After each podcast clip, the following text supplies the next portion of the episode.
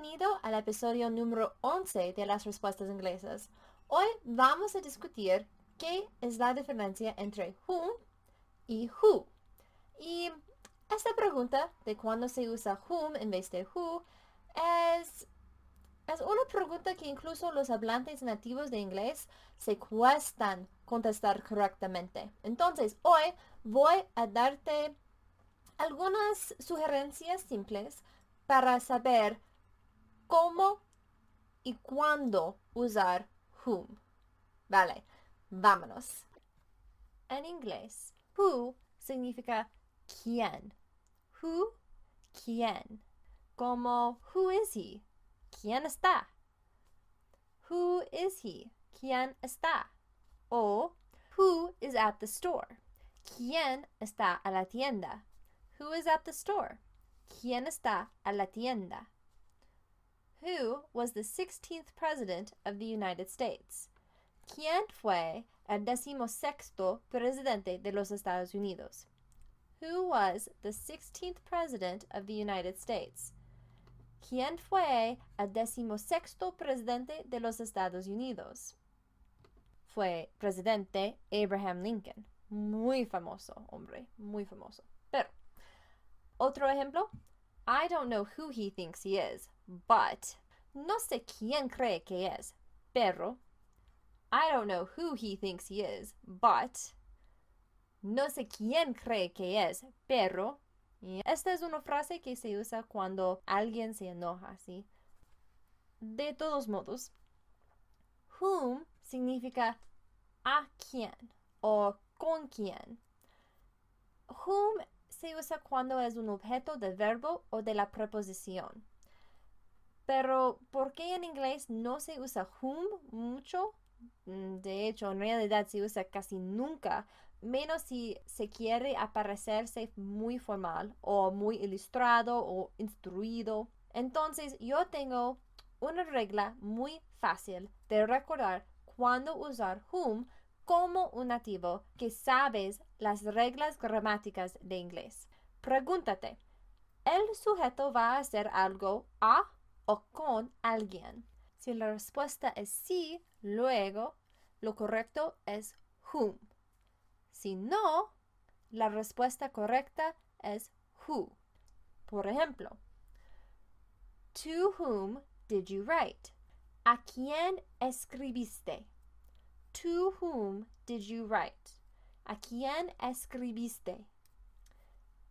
Es whom, to whom, ¿por qué escribiste a alguien? To whom did you write? To whom. Escribiste a alguien. ¿A quién escribiste? O, with whom will you dance? ¿Con quién vas a bailar? With whom will you dance? ¿Con quién vas a bailar? Vas a bailar con alguien. Entonces es with whom. ¿Con quién? I talked to Ed, with whom I went to the store. Hablé con Ed, con quien fui a la tienda. I talked to Ed, with whom I went to the store. Hablé con Ed, con quien fui a la tienda. Fui a la tienda con alguien I went to the store. Entonces, whom or who vas a ser with whom. Hablé con Ed, con quien fui a la tienda. I talked to Ed, with whom I went to the store. To whom it may concern. A quien corresponda. Aquí, esto es un formulario para solicitar a una empresa o enviar una carta muy formal y no conoces al destinatario. Entonces, en los negocios americanos es muy común, muy popular para decir to whom it may concern. O si buscas trabajo, también cuando envías una, una carta a los recursos humanos, puedes empezar una carta con to whom it may concern, a quien corresponda. Recuérdate que es mejor si conoces al destinatario a usar su nombre, pero cuando no lo conoces o no lo sabes, puede usar to whom it may concern. Tomaremos una prueba rápida para practicar esta regla. Entonces, con cada frase, pregúntate, ¿el sujeto va a hacer algo a o con alguien? ¿Sí o no? Si la respuesta es sí, luego lo correcto es whom. Si no, la respuesta correcta es who. Entonces, who o to whom are you? Who or to whom are you? Luego, who or with whom are you talking? Who or with whom are you talking? Jane and I talked about Ida, who or with whom we were both friends. Jane and I talked about Ida, who or with whom we were both friends. Who or to whom will I give my book? Who or to whom will I give my book? Y finalmente, who or with whom is at the door? Who or with whom is at the door? Y las respuestas. Primera es Who are you? Who are you? Porque no hay una acción que vas a hacer a o con alguien, ¿sí? Entonces, no es whom, pero who are you. Luego, with whom are you talking? With whom are you talking? Porque en la frase vas a hablar con alguien. La respuesta a la pregunta with whom are you talking puede ser I am talking with John. Estoy hablando con John. I am talking with John. Entonces, la respuesta es with whom. Jane and I talked about Ida, with whom we were both friends. With whom we were both friends. Porque estábamos amigos con ella, con alguien. With whom? To whom will I give my book? To whom will I give my book? ¿Por qué vas a dar un libro a alguien? A alguien. Entonces, es to whom will I give my book?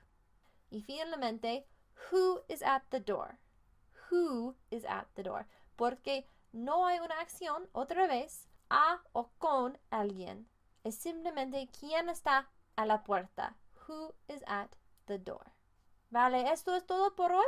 Si tienes algunas preguntas todavía sobre este sujeto o tienes temas que te gusten que yo discutiera, por favor envíamelas a contact languageanswers.com. Eso es contact.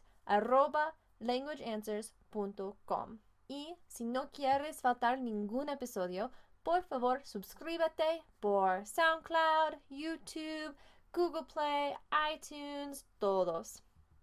Si te gusta este episodio, por favor déjame un comentario positivo por iTunes o Google Play o haz clic like en YouTube. Este episodio está producido por Language Answers Limited www.languageanswers.com. Soy traductora, editora y podcastora. Entonces, si tienes documentos en español y necesitas traducirlos a inglés o si tienes documentos en inglés y necesitas editarlos, puedes visitar mi sitio de web y obtener un presupuesto gratis.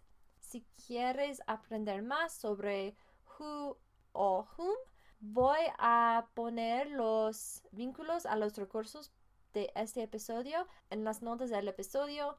Tengo un recurso en inglés y otro en español. Gracias por escuchar o mirar. Tú eres mi inspiración para este programa y no puedo hacer esto sin ti. Entonces, muchas gracias.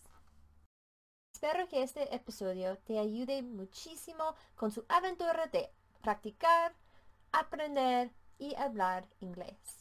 Y especialmente espero que te ayude como para aparecerte más natural cuando hablas inglés. Entonces, nos vemos en dos semanas. Hasta luego.